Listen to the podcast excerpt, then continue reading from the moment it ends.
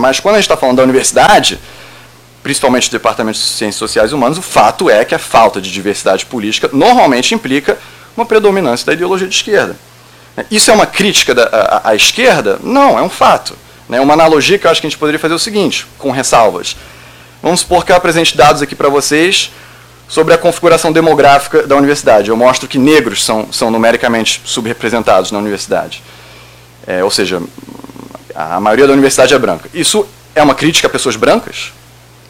Para mim, não necessariamente. Eu acho que talvez você poderia formular uma crítica a quem não reconhece isso como um problema, né, que a gente deveria estudar e tentar identificar causas e efeitos. E essa crítica eu acho válida fazer nesse caso, como eu já fiz aqui. Eu acho que a comunidade acadêmica ainda não reconheceu devidamente a necessidade de estudar as causas e efeitos dessa desproporção ideológica. Mas eu não vejo motivo nenhum pelo qual a esquerda deveria é, se comprometer em ignorar esse assunto.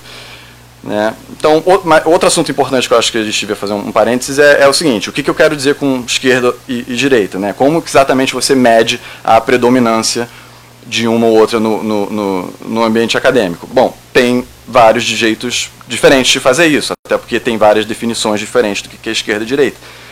É, a gente sabe muito bem que posicionamento político não se mede só em uma dimensão. Agora, tem um jeito simples de medir isso, que é a autodenominação. Você simplesmente pergunta para o sujeito, você se considera de direita ou de esquerda? Né? Outro jeito é registrar padrão de voto, em que partido você costuma votar. Você pode elaborar um pouquinho mais o formulário, colocar perguntas que remetem mais a políticas públicas específicas, a princípios. É, enfim, dá para problematizar muito essa questão, e o ideal é que se problematize mesmo, porque se você quer fazer uma medição desse tipo, você provavelmente vai querer fazer ela no maior número de dimensões possíveis, né, para poder analisar as correlações, as nuances, etc. Mas eu não vou entrar muito nesse assunto, é, porque o fato é que, na verdade, não importa muito qual é a régua que você usa. É, dentro da, da, universidade, o resultado é sempre o mesmo. A, a, a, esquerda, de fato, é amplamente majoritária em todos os departamentos. Nos, nos, Estados Unidos, você vê que, até nos departamentos de exatas, ela, ela, ela costuma ser majoritária. Nos departamentos de ciências sociais e humanas, a proporção varia dependendo da, dependendo da, da, da disciplina. A média é algo em torno de 8 para 1. Em alguns departamentos podemos chegar de 17 para 1. Né? E, e, e, como professores de direito costumam se aglomerar em departamentos onde eles acham que vão ser mais bem aceitos, significa que tem muito departamento onde você não encontra nenhum professor é, conservador ou liberal. Os números no Brasil são difíceis de dizer porque praticamente não tem estudo sistemático sobre esse assunto ainda, e eu suspeito que a gente não faz estudo sistemático sobre esse assunto ainda, em grande parte porque muitos dos nossos acadêmicos têm medo de, de, de se levantarem essa questão, eles estariam adotando uma causa da direita. Né? Então, uma das coisas que eu estou determinado a fazer aqui, talvez o objetivo principal dessa apresentação, talvez seja desfazer a concepção de que isso aqui é um tema partidário.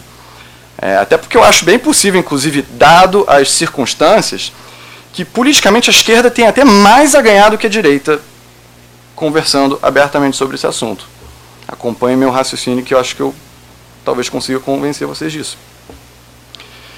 Mas enfim, o tema central aqui é como que esse problema afeta a qualidade da educação superior, né? Vamos voltar para esse assunto. Um dos uh, assuntos que essa pesquisa, que essas pesquisas abordam, é como que, é, como que as pesquisas acadêmicas e a formação dos alunos pode ser prejudicada pela proliferação de estereótipos que circulam no ambiente acadêmico em relação à direita, né?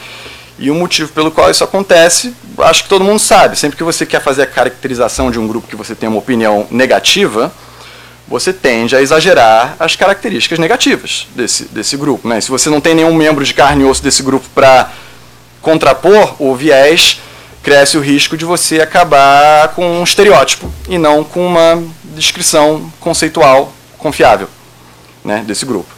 Eu não estou dizendo que a direita não, não faz isso também, né, em relação à esquerda, mas, de novo, a gente está falando sobre a universidade, os conceitos que são desenvolvidos em pesquisas acadêmicas. Então, é, além do mais, tem uma pesquisa interessantíssima que eu queria mostrar para vocês sobre esse assunto específico.